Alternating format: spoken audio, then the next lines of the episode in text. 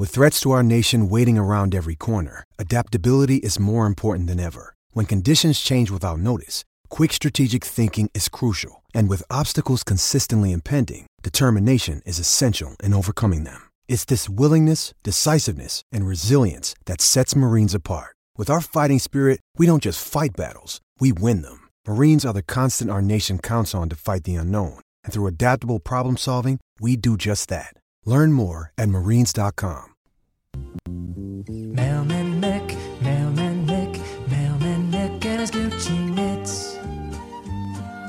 Early in the morning, while punters are yawning, he delivers mail in his Aston.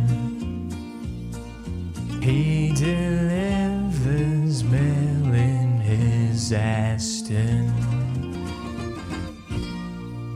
Now, I'm not sure whether I want to really ruin Michael Guerin's reputation here or come on and try and bottom him.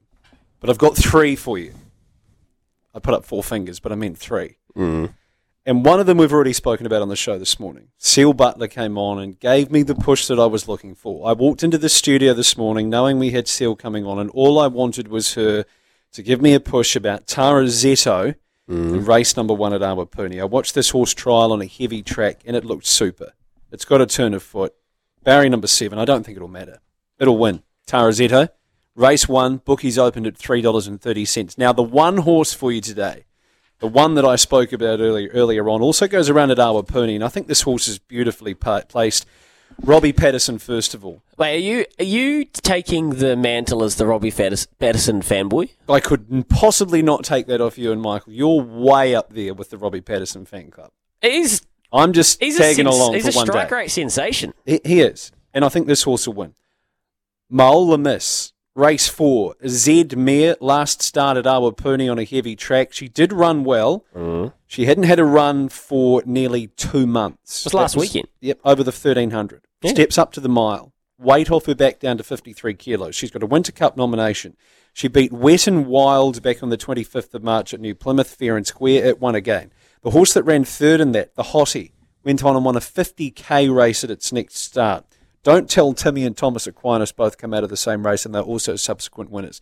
Steps up to the mile. She's got a Winter Cup nomination. If she's worthy of bringing south, she'll win today. Race four, number nine, Maul LeMess.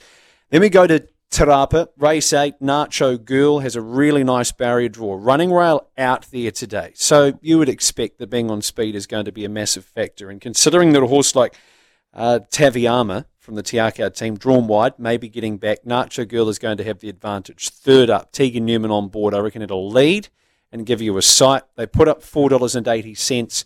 I reckon it'll win as well. So these are your three for Mailman Mick slash Matt today on E C N Z. I love it. You've absolutely middled a couple there. Uh, the Maul LeMess logic as far as doing your form reference of horses that have come out and win, fantastic. And in Seal Butler's words, it's Robbie's world and we're all just living in it. Well, hopefully we are today. T A B dot co dot n z. Yeah, maybe they'll boost it for us.